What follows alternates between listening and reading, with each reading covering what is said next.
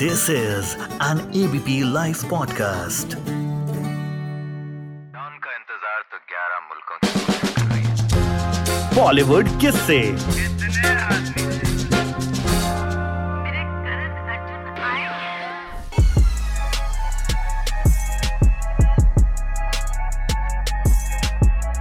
ओए मेरे पापा परम्पा जी हैं और मेरे भाई का ढाई किलो का हाथ है।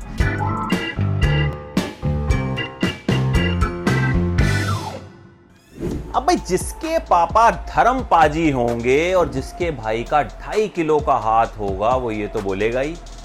और अपने धर्म पाजी के मुंडे बोलते भी थे।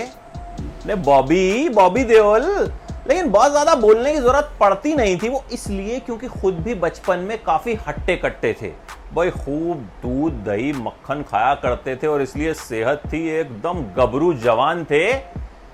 इसीलिए बचपन में ही बन गए धर्मपाजी। अब बचपन में धर्मपाजी कैसे बन गए?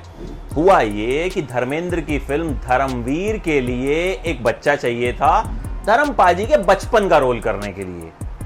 अब धर्मपाजी के बचपन का रोल करने के लिए भी तो उनके जैसा कोई गबरू हट्टा कट्टा बच्चा चाहिए ना? मिल नहीं रहा था। धर्मपाजी ने बॉबी से पूछा, ओए, मेरा रोल करेगा? बॉबी तो बचपन से हीरो हीरो बनना चाहते थे, घर पे जो आता था, कहता था, बेटा, क्या बनोगे? हीरो बनूँगा। और लोग भी चढ़ा देते थे कि धर्म फाजी का मुंडा भाई, हीरो ही बनेगा, और की बनेगा?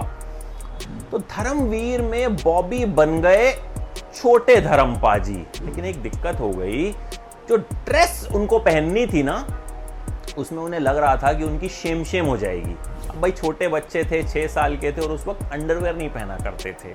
तो बॉबी को थोड़ा डर था कि कहीं शेम शेम ना हो जाए, लेकिन भाई धर्मपाजी के मुंडे की कौन शेम शेम कर सकता है? तो बचपन में डेब्यू धर्मवीर फ़िल्म से हो गया।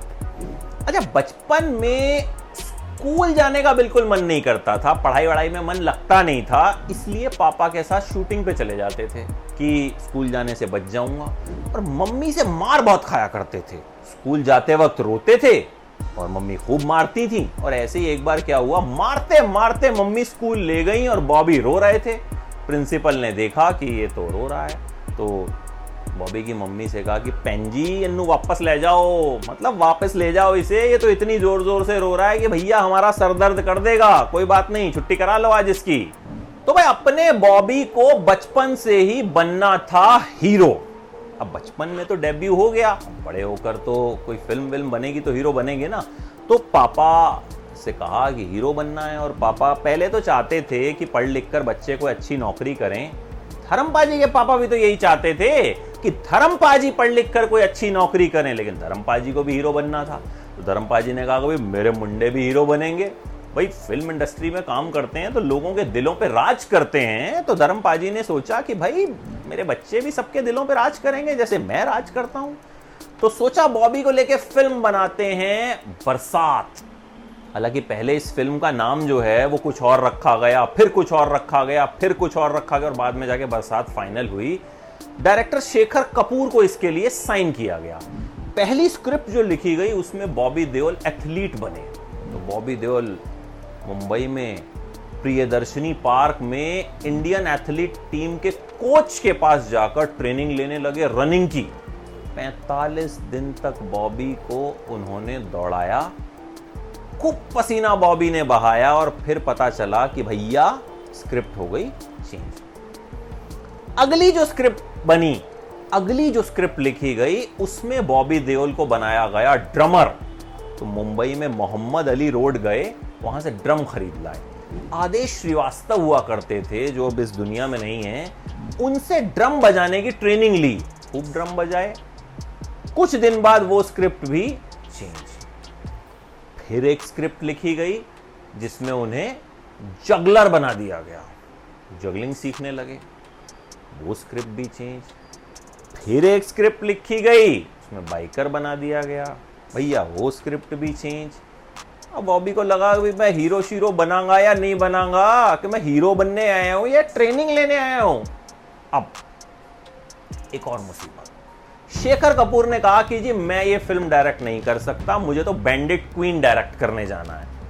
को आ गया। गुस्सा? धर्म पाजी हो गए। गरम? भाई, मेरे बॉबी नु हीरो बनना है और डायरेक्टर कह रहा है, फ़िल्म ही डायरेक्ट नहीं कर सकता।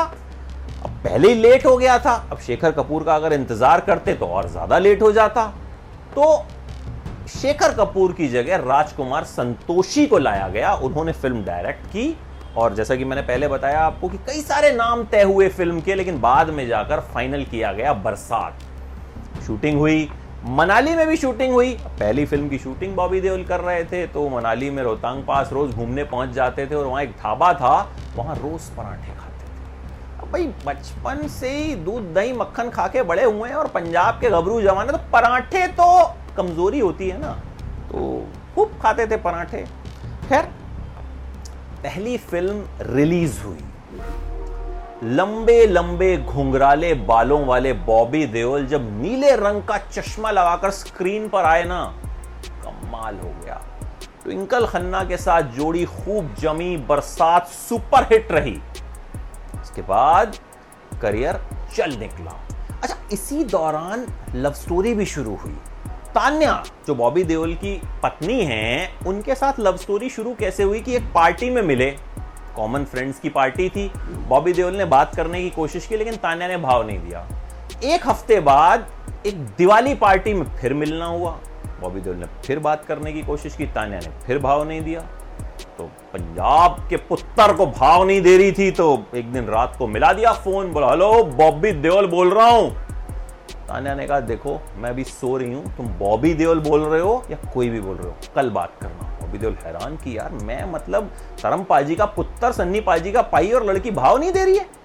खैर, कोशिश करते रहे, फिर आखिरकार तान्या ने बात करनी शुरू की और दोनों की डेटिंग शुरू हुई, प्यार हुआ और फिर शादी हुई और अब दोनों के दो बच्चे हैं। खैर, बरसात के बाद बॉबी देओल की फ़िल्में और आने लगी। फ़िल्म गुप्त आई। आपको पता है, बॉबी देओल बेस्ट डांसर है। आप कहेंगे भाई, क्या बोल रहे हो? ट्रोल हो जाओगे। देखिए, बॉबी देओल बेस्ट डांसर हैं अपनी फैमिली में। बेस्ट डांसर अब उनकी फैमिली में कैसे डांसर हैं तो आपको पता ही है, अपने धर्म पाजी अपने सनी पाजी मतलब बोलने की ज़रूरत ही नहीं है। बॉबी देओल गुप्त का गाना था, दुनिया हसीनों का मेला, मेले में ये दिल अकेला। उस पर इतना रिहर्सल करते थे, इतना रिहर्सल करते थे कि पैंट भीग जाती थी पसीने से। और इसी के बाद शायद फैमिली ने उन्हें टाइटल दिया कि, बॉबी, तू सब तो अच्छा नचना है तू बेस्ट डांसर है साडी फैमिली दा. अच्छा बॉबी देओल की ना एक आदत और है कि वो नींद में बातें करते हैं। उनकी पत्नी का कहना है कि नींद में खूब बातें करते हैं, अब किससे करते हैं, ये वही जानते हैं, क्योंकि जब जगते हैं तो उन्हें भी याद नहीं होता कि मैंने किससे बातें की थी। खैर, करियर पर फिर से आते हैं। बरसात आई, गुप्त आई, सोल्जर आई, बिच्छू आई और बॉबी देओल छा गए। थ्रिलर फ़िल्में भी खूब की उन्होंने। अजनबी, हमराज, इस बीच लुक भी बदला। बाल छोटे करा लिए, क्योंकि सब कहते थे यार हर फ़िल्म में एक ही जैसे दिखते हो बॉबी देओल? बड़े बड़े घुंघराले बाल हालाँकि पसंद करते थे, लेकिन भाई, आप कितनी फ़िल्मों में झेलेंगे? तो चेंज कर लिया लुक। अब आज का जमाना होता तो ट्रोल कर दिए जाते, लेकिन अब उस वक्त ट्रोलर्स हुआ नहीं करते थे तो बच गए। खैर, उसके बाद जब बॉलीवुड में ऋतिक की एंट्री हुई ना, वो कहते हैं, बॉबी देओल का ग्राफ उस वक्त डाउन होना शुरू हुआ। अब वजह ये भी हो सकती है, या वजह उनका फ़िल्मों का सिलेक्शन भी हो सकता है। वजह जो भी रही हो, लेकिन उस वक्त उनके साथ ही आए अक्षय कुमार, शाहरुख खान के करियर अच्छे चल रहे थे, लेकिन बॉबी का करियर कहीं ना कहीं डाउनफॉल पर आ गया था और धीरे धीरे फ़िल्में कर रहे थे, लेकिन जादू खत्म होने लगा था। फिर गायब भी हो गए फ़िल्म इंडस्ट्री से।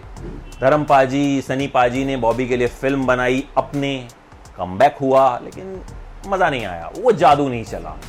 उसके बाद यमला पगला दीवाना आई, चली, लेकिन बात वैसी नहीं बनी जैसी वो बरसात वाले बॉबी देओल थे, जैसी वो सोल्जर वाले बॉबी देओल थे। खैर आखिरकार। छोड़ दी फ़िल्में फिर कुछ वक्त पहले ही सलमान खान से मुलाकात हुई। सलमान खान ने देखकर कहा मामू शर्ट उतारेगा? बॉबी देओल ने कहा भाई सलमान खान कह रहे हैं तो क्यों नहीं? फ़िल्म थी रेस थ्री। इस फ़िल्म के बारे में तो मैं क्या ही कहूँ? मतलब आप इंटरनेट पर ढूंढ लीजिए यूट्यूब पर आपको बहुत कुछ मिल जाएगा। बॉबी ने ये फ़िल्म की अब फ़िल्म से सलमान खान का ही कुछ नहीं हुआ तो बॉबी का तो खैर क्या ही होना था। तो करियर चलाने की कोशिश की दोबारा, लेकिन मज़ा नहीं आया।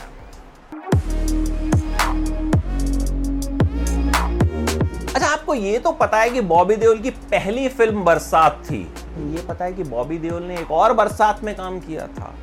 जब कमबैक की तैयारी कर रहे थे या जब दूसरी पारी उनकी चल रही थी तो सोचा कि भाई बरसात से हिट हुआ था, फिर बरसात कर लेता हूँ। 2005 में एक बार फिर से बरसात की।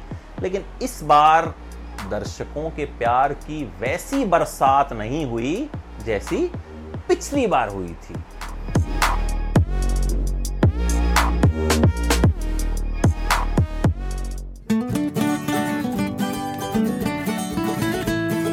This is an ABP Live podcast.